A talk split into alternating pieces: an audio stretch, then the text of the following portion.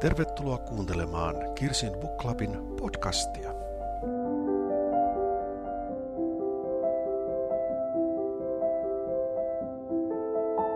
Tämä on Kirsin Book Clubin podcast ja tällä kertaa me keskustelemme äitienpäiväkirjoista. Minä olen Kirsi. Ja minä olen Airi.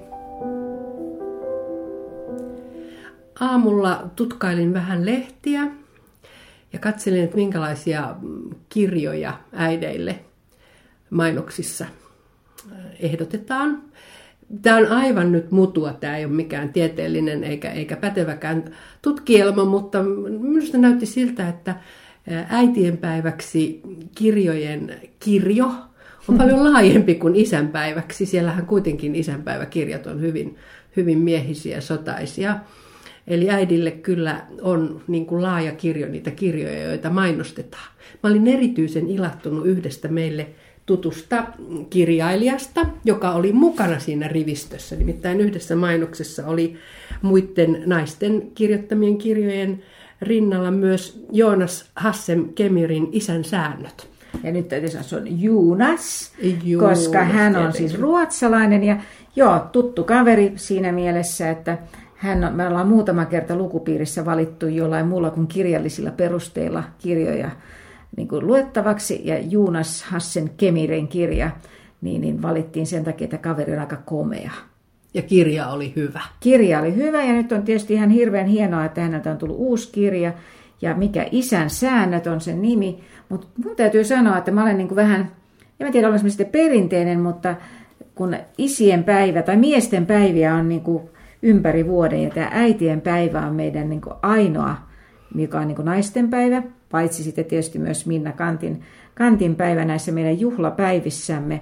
Niin, niin tämä, mä, mä silleen niin kuin tykkään kuitenkin, että se menee sen ehkä naisen tai äidin kantilta. Loistava kirja varmasti, mutta ei ehkä olisi mun valinta äitien päiväkirjaksi. Mut muistatko, mitä mä kirjoitin, mistä kirjasta kirjoitin isänpäivänä meidän blogiin?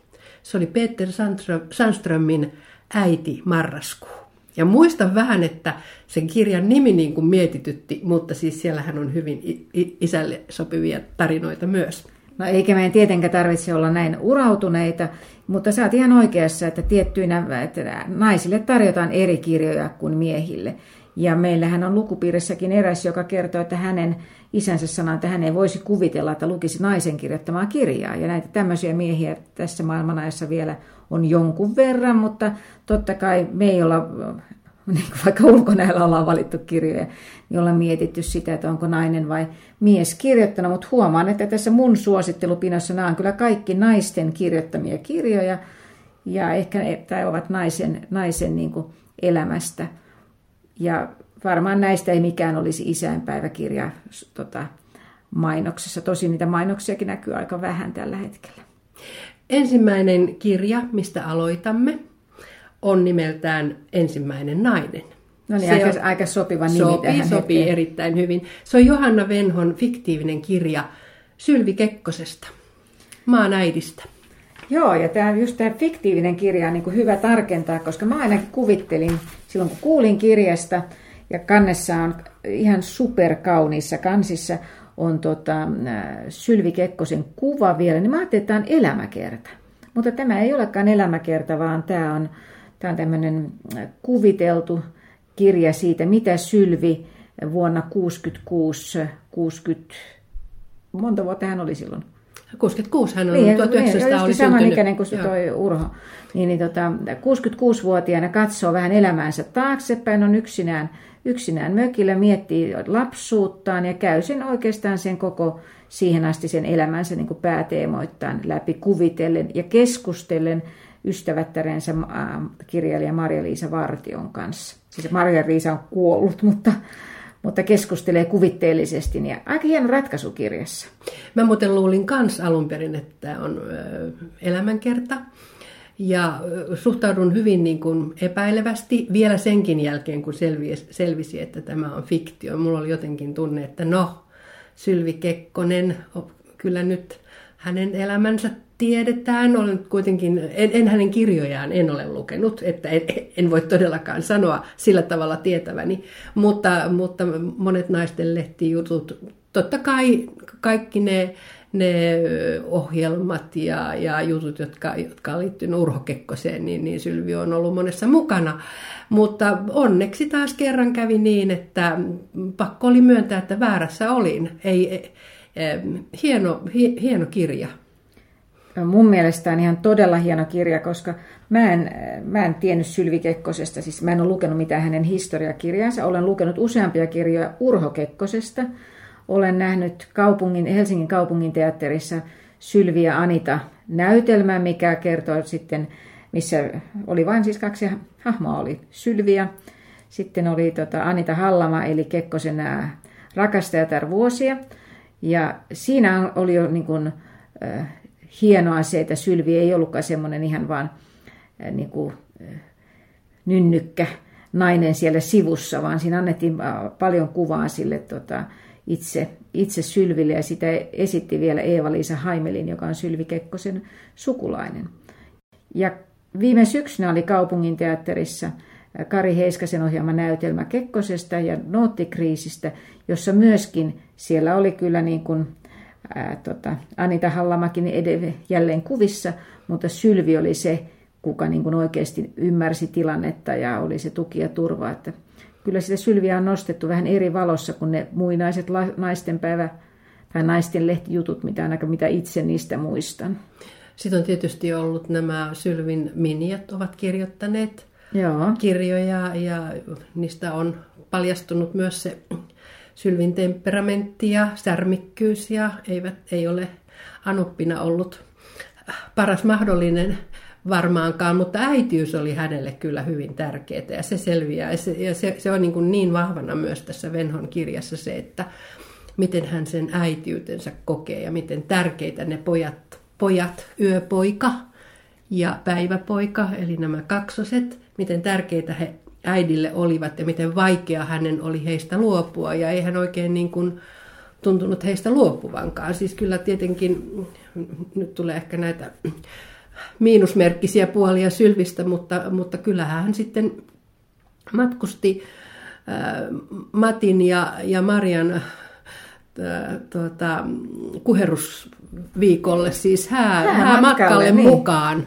Sehän on unelma, että tulee no, Anopi mukaan häämatkalle, no. mutta mulla, mä luen sulle ihan pienen tota, kohdan tästä kirjasta, missä syl, siis tämä kuvitteellinen Sylvi kertoo, että se, mihin en totu, on pienten poikien katsominen. Pojat ovat tuossa 11-vuotiaita, honteloita lapsia. Yöpoika, päiväpoika. En tajunnut ennen teiniän alkamista, että pojat eivät olisi aina kanssani. Eli nehän pojat olivat kaksosia ja synnytys on ollut vaikeaa ja totta kai kaksosten hoitaminen on varmasti, tai siis siinä on paljon tuplasti puuhaa yhteen, yhteen poikaan. Tota, ja tämä on minusta aika käsittämätöntä, että he puhuvat näin, että yöpoika ja päiväpoika. Mm. Että siellä oli, yöpoika oli se Taneli, joka Sylvi koki omanlaisekseen herkäksi. Ja päiväpojasta ei tarvinnut pitää sillä lailla huolta, kun päiväpoika joka tapauksessa pärjäisi, eli tämä Matti.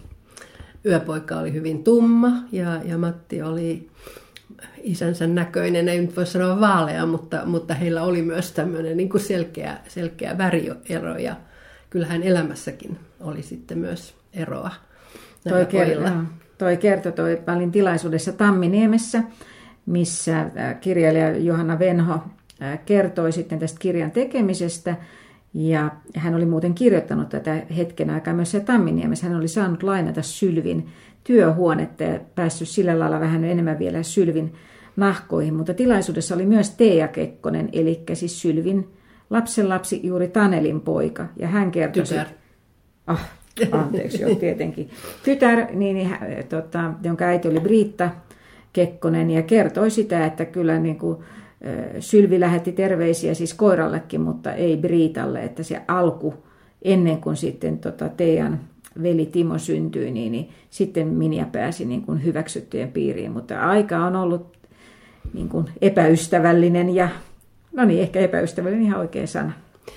Äitiydestä sen verran, totta kai tässä nyt aina helposti unohtuu, että kirja on kuitenkin fiktiivinen, mutta onhan siinä niin paljon todellisuudesta rakennusaineita. Että varmaan nämä kaikki pitävät paikkansa, että, että Sylvi olisi todella halunnut lisää lapsia ja, ja keskenmenoja oli, ainakin tämän kirjan mukaan monta, ja sitten oli vielä kohdun ulkopuolinenkin raskaus, että, että se luopuminen siitä, että vielä kerran syntyisi tyttö, mm. jota hän tuntui toivovan, niin, niin se, se, se oli niin kuin katkeraa, ja sehän tietysti oli myös sitten niin kuin avioliitonkin kannalta hyvin katkeraa ja vaikeaa. Joo. Niin, ja varmaan aika ratkaisevaa, koska silloin kun tämä kohdun ulkopuolen raskaus oli, niin Sylvi oli 39-vuotias, tai kun se on ollut siinä juuri ennen talvisodan syttymistä, niin, että, niin heidän niin kuin siis Urhon kanssa siis seksielämä loppui siihen. Ja voi, ja voi valitettavasti sanoa melkeinpä, että vähän niin kuin yhteiselämä, että ilmeisesti siitä alkoi semmoinen erkaantuminen. Erkaantuminen, kun lääkärikin oli sanonut, että Sylvi on mennyt rikki. Mm. Että tavallaan, ja tämä oli tietysti sitten niin kuin tässä käsitellään paljon sitä, sitä heidän niin kuin Sylviä vaimona, tai Sylvi käsittelee sitä heidän suhdettaan. Ja antaa mun mielestä ihan, tai tämä kirja antaa valtavan uskottavan kuvan, että näissä on tietysti aina se heikkous, että mä ainakin ihan hirmu helposti haluan uskoa, että just näin se oli, vaikka mm. tietysti Johanna Venho on kuvitellut, mm. kuvitellut tämän asian. Mutta tässä tavallaan tulee niin kuin vahvuus siitä, että, että niin Sylvi Kekkosesta kuin Urho Kekkosesta tiedetään jo muuta kautta. Että sen takia ne on niin uskottaviakin. Että on, on mm. uskottava kuva siitä jo tässä kirjan kuvaamassa hetkessä lähempänä 70 tai kuitenkin jo pitkälti yli 60-vuotiaan avioparin elämä, jossa, jossa toinen katsoo ohi. Se tulee niin, kuin niin monella tapaa siinä jo kerrottua, miten samanaikaisesti kun Sylvi on Urholle tärkeä. Se on tärkeä peili niille asioille tai, tai miel, Sylvin mielipiteillä on merkitystä, mutta naisena Urho katsoo koko ajan ohi. Ei huomaa sitä pientä, pientä vaimoaan. Tässä on tota, toinen lainaus tästä kirjasta, että jos Urhosta kirjoitettaisiin elämäkerta, luuletko, että minua edes mainittaisiin siinä? Tai kyllä mainittaisiin. Minut kirjattaisiin ylös muodollisuutena. Urholla on oltava vaimo, koska poliitikko on sillä tavalla luotettavampi. Perhe pönkittää valtaa. Siitä saa edustavia kuvia. Yksin pönöttävä hahmo, mies eritoten on säälittävä ja epäilyttävä. Et sitä kulissia pidettiin niin kuin, siis molempien tota, toimesta kyllä yllä, että siinä vaiheessa kun kirjassa kerrotaan, että kun tota, toi Urhon suhde Anne-Mari Snellmanin, joka oli siis pitkäaikainen suhde myöskin, tuli julkisuuteen ja siitä mainittiin Helsingin Sanomissa, niin, niin siellä Urho oli mennyt linjoja pitkin ja haukkunut päätoimittajan, että tätä ei olisi saanut tuoda julkisuuteen, että nämä on ollut semmoisia valtakunnan salaisuuksia, vaikka varmaan kaikki lähipiirit ovat asiasta tienneet. Tienneet ja arvailleet ja, ja huhut kulkeneet ja niin edelleen. Se, mikä tässä kirjassa niin kuin vahvana nousee koko ajan, on se Sylvin kirjailijuus. Hän on tässä vaiheessa 66-vuotiaana, hän on julkaissut. Hän on ollut, 40, oliko hän 49-vuotias, kun hän julkaisi esikoisensa. Mm-hmm. Amalia-kirja, se ei ollut se esikoinen, mutta Amalia on kirja, joka on saanut niin kuin selkeästi eniten näkyvyyttä. Sitä on, se on myös käännetty mm, puolaksi ja, ja venäjäksi muistaakseni. Okay. Tosin tällaisilla kaneetilla, että epäiltiin, että siinä on tekemistä sillä, että oli Puolan, valtio, Puola, Puolaan valtiovierailu silloin ynnä muuta, mutta kuitenkin, että hän, hän, on, niin kuin, hän on kirjailijaliiton jäsen ja nyt hän mm, Maria-Liisa Vartiolle, sille kuolleelle ystävälle ja kollegalle, tilittää myös sitä. Hänellä on ta- tavallaan hänellä olisi vielä halua kirjoittaa. Hän, hän, hän, hän kokee sen vaikeaksi ylipäätään tämä tilanne ensiksi niin kuin pääministerin rouvana, sitten presidentin rouvana ja kirjailijana, jota väheksytään. Ja, ja jos, jos kerrotaan jotakin kauniisti, niin se on vähän sen takia, että on presidentin rouva, mutta saatetaan kritiikeissä sanoa hyvinkin pahasti. Paitsi Maria-Liisa Vartio, joka on kirjoittanut hänestä sitten, sitten ihan niin kuin rehellisesti hyvän, hyvän kritiikin. Se, koko se, niin kuin se tuska, mikä liittyy siihen kirjailijuuteen, niin se on kyllä erinomaisesti tässä kirjassa kerrottu. Niin ja sitten siinä on siis omaan rooliin myöskin kirjailijana, että kun hän oli toisen kerran kirjailijaliiton kokouksessa, niin Arvo Salo oli tullut sanoa, että olisi parempi Sylvi, jos et enää tulisi, että kukaan ei uskalla puhua vapaasti, kun sä olet kuitenkin Urhon vaimo. Että kaikki niin kuin hänet määriteltiin niin kuin kaikessa julkisessa roolissa sen Urhon kautta. Se oli jotenkin niin koskettava kohta, että tuli semmoinen ihan niin kuin puistettava tunne. Yksi, mikä, mikä tässä on vielä niin kuin semmoinen mielenkiintoinen tässä kirjassa, siinä hän kulkee rinnan tämän, tämän syl, Sylvin ajattelun ja keskustelujen kuolleen Maria-Liisa Vartion kanssa se, että Essi Renval ää, muokkaa savea, te, valmistelee Sylvi Kekkosen ää, muotokuvaa siis veistosta. Ja Essi Renval on myös ollut Sylvi Kekkosen ystävä. Ää, ja tota, se on kyllä, hän on hyvin erilainen. Hän on hyvin erilainen taiteilija, kun on vaikkapa nyt sitten Sylvi, räväkkä ja, ja, ja kaikella tavalla, mutta se on, se on niin kuin hyvin mielenkiintoinen niin kuin lisä tähän, tähän kertomukseen, kun siinä peilataan, peilataan koko ajan myös sitä, että minkä, mikä Sylvi on, miten Essi Renval mietti, että miten hän saisi siitä kuvasta sen mikä sylvi todella on. Niin, että missä se herkkyys ja se, niin se ihan lasinomainen herkkyys ja sitten niin valtava voima taas saisi yhdistettyä, niin se tota, kuvataan aika jännän kautta ja sitten tietysti kerrotaan sitä Essistäkin. Ja nyt kun mä olin siellä Tamminiemessä, niin mä kuvittelin, että mä näin siellä sen, sen sylvin pään, kun siellä yläkerrassa on kaksi pääpystiä, mutta nyt mulla ei kyllä ihan varmuutta, että oliko se juuri sitten se että nyt täytyy kaikkien mennä katsomaan sen Tamminiemen, että, että mitkä ne pääpatsaat oli, koska siellä myöskin Tamminiemen seinällä on kyllä se on taulu, josta tämä kan, upea kansikuva on niin kuin, siis tavallaan se kuva on otettu siitä taulusta. Ja se oli semmoinen taulu kanssa, minkä toi oli Kekkonen itse, tai siis Urho tilannut Sylvin kuoleman jälkeen. Ja Sylvi on siinä hyvin kaunis, että hän halusi semmoisen kauniin, kauniin kuvan tota, siihen niin kuin muistoksi, mikä on aika jännä kanssa. Mutta sitä nyt tietysti voisi miettiä, että mitä kaikkea, mitä kaikkea se niin kuin tarkoittaa. Mikä sinua puhutteli eniten tässä kirjassa, jos pitäisi lyhyesti tiivistää? No tässä nyt tietysti ei ole itse samassa elämäntilanteessa, siis ei ole presidentin vaimona ja lapset eivät ole ihan täysin vielä kotota lähteneet, mutta mä tunnistan tässä kyllä tämmöistä, kun hän niin kuin miettii just sitä naiseuden olemuksen muutosta, kun tulee, tulee vanhemmaksi, siis niin kuin ikääntyy. Ja hän, hän miettii sitä ja just tätä tämmöistä, niin kuin, että aina välillä niin kuin jossain piirissä mietit, että olenko mä niin kuin näkymätön. Et, et se, semmoista niin kuin jotenkin tunnista, ja musta oli ihan kauhean puhuttelevasti tota, Sylvi kertonut, tai siis tässä Johanna Venho Sylvin suulla kertonut siitä.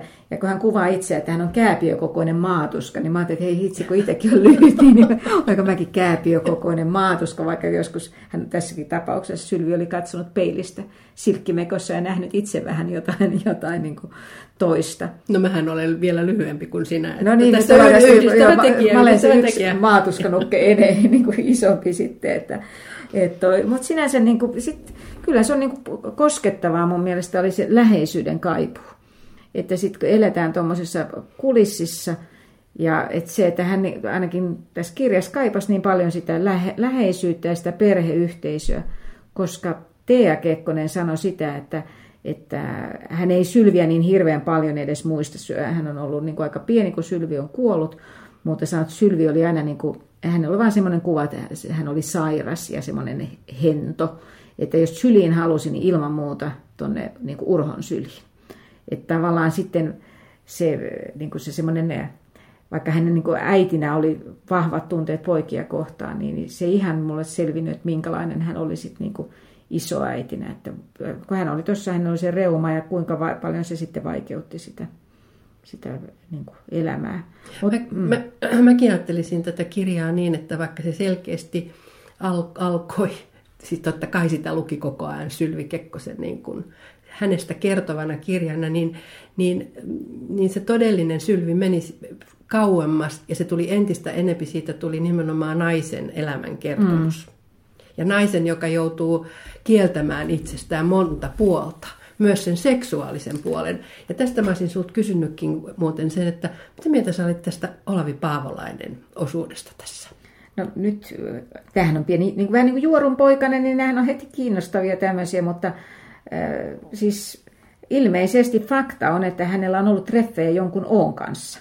Ja ilmeisesti se on ollut sitten Olavi, Olavi Paavolainen ja toi, siis va, voisin uskottavasti kuvattu kanssa, että, että jos se meni näin, niin, niin voisin ajatella, että se saattoi mennä, mutta sehän, sehän tavallaan sitten, jos, sulla, jos, jos tulee näkymätön ja joku osoittaa sulle huomiota, niin sehän on niin kuin ihan äärettömän niin kuin virkistävää, tai ehkä, tai ehkä siitä saa just semmoista voimaa, niin kuin tässä kirjassa mm. kuvataan.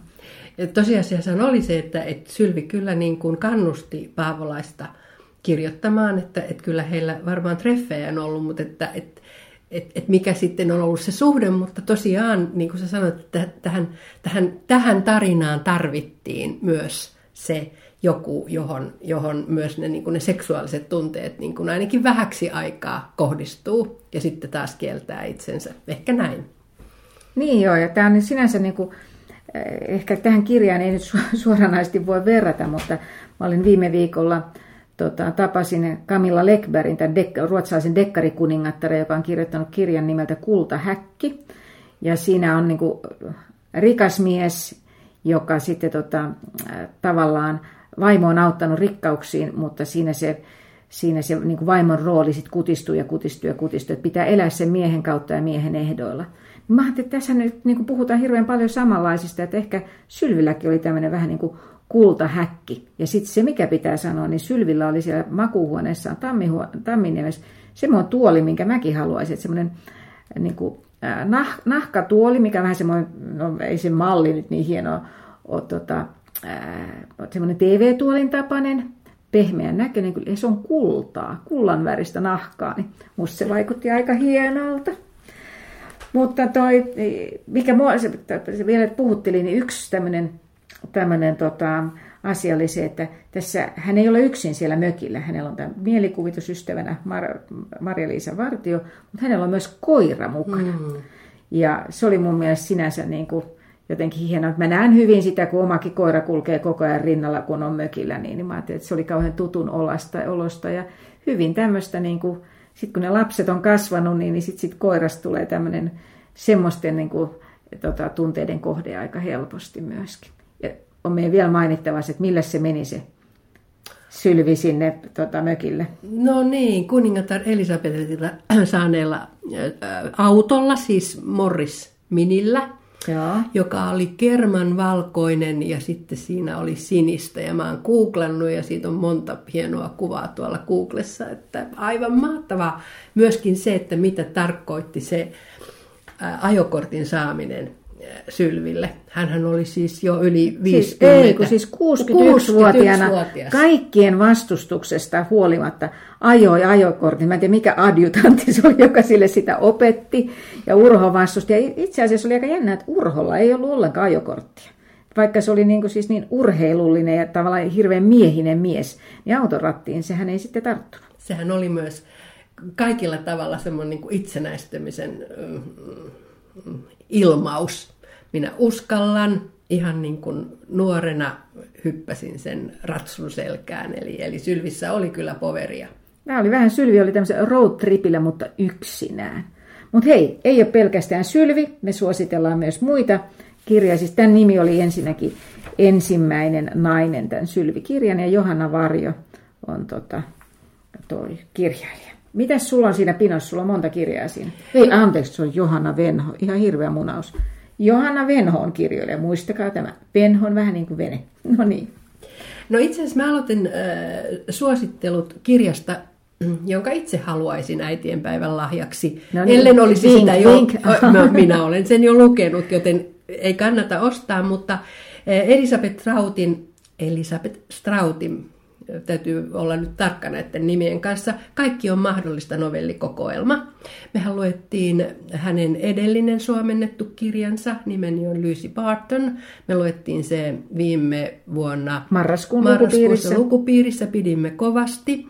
Ja, ja tuota, olen ihan varma, että samalla tavalla tästä kaikki on mahdollista novellikokoelmasta. Äiti pitää. Hyvä vihje olisi ostaa molemmat. Ja jos äidin äidin tota, kirjahyllyssä näkyy vaikkapa joku Alice Munroon kirja tai joku muu, niin ihan t- todellakin niin kuin uppoa. Eli, eli äidille, joka ei kavahda elämän varjopuolistakaan lukemista, niin tässä on mun mielestä erinomainen kirja kyllä hänelle. Eli siis tämä oli niin kuin se, mitä sä itse olisit ehdottomasti Ehdottomasti, okay. kyllä. No mulla on semmoinen tästä mun pinosta, minkä, joka minullakin nyt sitten jo on, mutta minkä tota, haluaisin lahjaksi niin on Minna Eväsojan, tämän meidän japanologimme, tota, mietiskelypäiväkirja nimeltään Wabi ja Sabi, jossa on siis nämä on japanilaisia käsitteet. Minna on itse kirjoittanut tohtorin väitöskirjansa Wabin käsitteestä, ja se on niin hieno sävyistä, että mä en ryhdy selittämään, mitä se edes tarkoittaa, mutta tämä kirja on siis ää, muistikirja. Eli täällä on hyvin paljon näitä, on japanilaisia puupiirroskuvia, on japanilaisia runoja, Minnan kirjoittamia noita runojen selostuksia, ja sitten on paljon tyhjää tilaa. Eli Japanissa on pitkät perinteet tämmöisestä päiväkirjoista, tyynyn aluspäiväkirjoista, että tänne pystyy sitten kirjoittamaan niitä.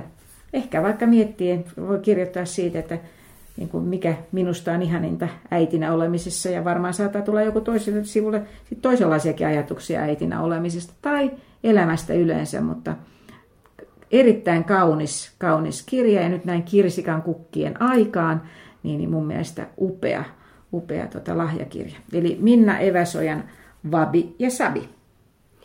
Tuossa Strautin tai molemmissa Strautin kirjoissa on vahvana yhtenä teemana äidit ja tyttäret ja äitien ja tyttärien läheinen ja joskus vaikea, mutta läheinen suhde, niin sen takia poimin myös toisen kirjan, jossa, jossa myös äitiys, äidit ja tyttäret nousevat esiin, ei pelkästään, siinä on paljon muutakin. Tämä on Niina Miettisen Suopursu. Okay. Ja äh, tämä on sillä tavalla kirja, jota, jota voisi oikeastaan suositella niin kuin hyvin monen ikäiselle. Tämä on sekä äh, Tämä sijoittuu 70-luvulle, 1970-luvulle Pohjois-Karjalaan tässä hyvin taitavasti käytetty murre pystyy sen sijoittamaan sinne.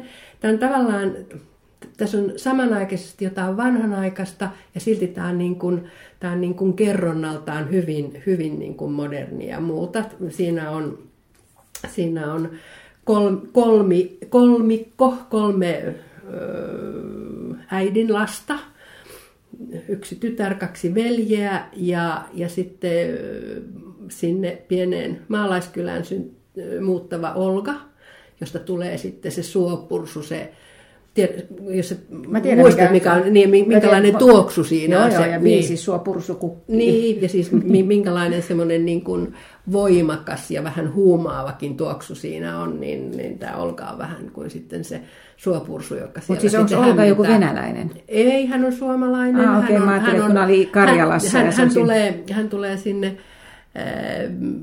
työhön kukkakaupan, ja, kukkakaupan myyjä, kukkakauppaan ja hautaustoimistoon ja niin edelleen. Mutta siis suosittelen aika monen, monen ikäiselle tätä, tätä kirjaa. Okei, no nyt sitten mulla on tässä seuraavana kirja, jota mä suosittelisin ehkä enemmän isoäideille. Ei, toisaalta voisin kyllä suositella ihan myöskin minkä ikäisille äideille tahansa, koska kyseessä on 90 Eeva Kilven sininen muistikirja. Eeva Kilpi, joka on pystynyt naiseutta kuvaamaan upeasti omissa runoissaan, on pitänyt päiväkirjaa, on saanut sen lapsen lapseltaan aikoinaan ja on sitten tehnyt semmoisia ajatelmia ja tota, vuosien varrelta ja nyt tästä näistä on sitten julkaistu. Täällä on niin kuin, pieniä, pieniä juttuja. Esimerkiksi hän toteaa, että miten hyvät vanhemmat minulla olikaan. Se on se ainoa päiväkirjamerkintä siltä päivältä. Ja sitten on semmoisia pidempiä, pidempiä niin kuin tota, ää, tekstipätkiä, ja, mutta tässä on esimerkiksi toinen myös lyhyt, jossa sanotaan, että vanhuuteen tulee kasvaa niin kuin muinoin lapsuuteen. Että kyllä täältä se semmoinen niin ikääntyminen ja nyt tietysti 90 perspektiivi, vaikka nämä on kirjoitettu vähän nuorempana suurin osa näistä, niin, niin toi, että nämä on pääosin niin kuin vuodelta, tai siis 2000-luvulta kuitenkin, niin, varmasti semmoinen, joka Eeva Kilven runomaailmaan on ihastunut, niin ihan siis täydellinen lahja. Kaunis pieni esine, sininen muistikirja. No, mulla on seuraavana elämäkerta. Okay. Elämäkertoja olisi vaikka kuinka monta, joita voisi suositella, mutta... Onko äiti? On äitikin kyllä, okay. mutta tämä on ihan, ihan, ihan spessu juttu tässä. Eli kirja on New Yorkin Uhmatar, Teemu Luukka, joka on Helsingin Sanomien toimittaja, on kirjoittanut kirjan Tyyni Kalervosta ja samalla kirjoittanut niin kuin New Yorkin tarinan tähän. Ja itse asiassa äh, lyhyesti, että Tyyni Kalervo on muuten syntynyt samana vuonna kuin Sylvi ja Urho Kekkonen 1900. Ja hän äh, eli äh, yli 90 hän oli sitten suurimman osan elämäänsä eli New Yorkissa kapakan pitäjänä. Hänellä oli siellä baareja tai, tai ravintoloita ja hän oli tämmöinen legendaarinen, le, legendaarinen Amerikan suomalainen, jonka kyllä tunsivat Suomen poliitikotkin. Mutta, mutta hyvin mielenkiintoinen tarina, siis hyvin äh, särmikäs, rosoinen nainen ja voima, voimakas nainen. Siis mielenkiintoinen tarina, mutta mikä tämän kirjan tekee erityisen mm. mielenkiintoiseksi on se, että tässä rinnalla kulkee koko ajan myös New Yorkin tarina. Eli tota, tätäkin kirjaa voi kyllä suositella aika monenlaisille äideille. Eli kirja oli siis Teemu Luukan New Yorkin uhmatar, jonka alaotsikko on Tyyni Kalervon ja ikonisen metropolin tarina. Okei, no niin. Nyt mullakin on tässä nyt sitten elämäkerta heittää peliin ja on myöskin, äh, miten mä sanoisin, jos Tyyni Kalervon tarina on hyvin, hyvin tota poikkeuksellinen naiskohtalo, niin tässä on nuoren naisen tarina, joka on myös hyvin poikkeuksellinen. Ja täytyy sanoa, että niin kuin ainakin ehkä ihan viime vuosia, viime vuosia lukuun ottamatta toivoo, että on hyvin poikkeuksellinen, koska on niin raju tarina. Kyseessä on, kyseessä on tota Mercedes Benzo, naisräppäri, 25-vuotias ää, tota, nuori nainen, joka on kirjoittanut tämän kirjan nimi on siis ei, Mercedes Benzo, ei koira, mutta ei mieskään. Eli Linda-Maria Roineen tarina, joka on, johon liittyy siis seksuaalista hyväksikäyttöä, kiusaamista, romaanikulttuuria, Itä-Helsingin niin kuin huonoimpia piirteitä, piirejä tai piirteitä, eli siellä on huumeita, väkivaltaa, kaikkea mahdollista äh, karmeutta, mutta onpa, onpa niin kuin silmiä avaava kirja. Eli siinä mielessä myöskin sitten taas, että Linda Mariankin äitisuhde on ollut se, joka on sitten kannatellut siellä, että sinänsä sopii hyvin myöskin äiti, äiti tota, äitien päivään ja kun olen hänetkin niin kuin livenä nähnyt, niin on aivan huikea mimmi. Siis semmoinen karisma, että voi 25-vuotiaalla nuorella naisella olla. Mä olin tilaisuudessa, missä hän puhui, joka sattuu Minna Kantin päivä, niin mä ajattelin, että tässä on nyt meidän, niin kuin, tämä olisi varmaan Minna Kantois tänä päivänä juuri tämmöinen niin kuin, naisräppäri, joka on kokenut kovia ja haluaa vahvasti puolustaa niin kuin naisten asemaa. Ja tässäkin on muuten tosi kaunis tämmöinen vaaleanpunainen kansi. Monta hyvää kirjaa äitienpäivä lahjaksi. Me sinun kanssa ei kuitenkaan taideta saada yhtään kirjaa. Ää, koska me olemme jo... tiedä vielä. No ei, mutta kirjoja on ja, ja, ja näitä olemme lukeneet, mutta Miten teillä vietetään äitienpäivää? No, mulla on tietysti se onni, että mun oma äitini on vielä tota, hyvissä voimissa. Eli minä ja perheeni, jossa sitten mulle laulaa kotona toivottavasti nämä mun kaksi aiku, aikuistuvaa tytärtä, niin toi, me mennään, mennään perheen kanssa sinne mun äidin luokse. Mun mies on luvannut laittaa ruokaa ja, ja tota, vietetään siellä sitten päivä yhdessä. Mä tiedän, että mun äiti ja meidän Martti, he katsovat yhdessä formulat, että katsotaan varmaan, että, että se niin tyypillinen tämmöinen äitien päiväohjelma. Mutta kyllä mä olen ollut onnekas ja useina vuosina saanut vielä ne kortit, joita mä arvostan niin kuin kaikista eniten, koska niissä on ne, ne yleensä aika kauniita sanoja.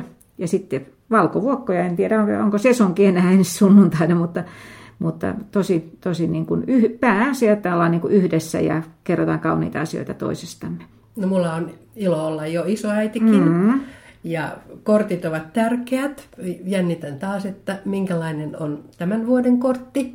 Tähän asti nämä ää, tyttärenpojan kortit ovat vielä vaatineet pienen selvityksen, tulkkauksen, mistä linnusta on ollut kysymys, mutta, mutta ehkäpä taas tulee joku lintu tai muu kukka ja yhdessä täällä vietetään sitten lasten ja lasten, lasten kanssa sitä äitienpäivää. Varmaan brunssilla sitten ja aamulla kyllä yleensä olen aina saanut, saanut sitten kyllä jo ne äitienpäiväkahvit juoda. Ja teillä, sä äsken näytit tuossa, siis mehän nauhoitetaan tätä Airin kotona, niin, niin sä näytit äsken tuossa, että mitä siellä oli tämän lapsen lapsen kanssa jo tehty, että miten ne valkovuokot, missä muodossa ne olikaan. Niin, me olemme jo keränneet valkovuokkoja, tai siis tyttären poika on kerännyt, ja, ja me olemme jo ensimmäiset sitten prässänneet, ja viimeistään sitten silloin äitienpäivänä kurkistetaan, ne on siellä kirjapinon alimmaisena, että minkälaisia niistä on tullut. Aivan loistavaa, mutta äitienpäivä on tärkeä päivä. Se on tärkeä sitä äidille ja se on tärkeä sitä niin kuin lapsille ja kaikille. Että jos, jos tota, toivotaan, toivon, että moni voi viettää sitä tässä niin kuin äitinsä tai lastensa kanssa yhdessä. Eli hyvää äitienpäivää. No, hyvää äitienpäivää. Kirsin Buklabin kirja ja muita kulttuurijuttuja löytyy myös blogissa osoitteessa kirsinbuklab.com. Ja meitä voi seurata Kirsin Buklabin nimellä Facebookissa, Instagramissa ja Twitterissä. Pidetään yhteyttä.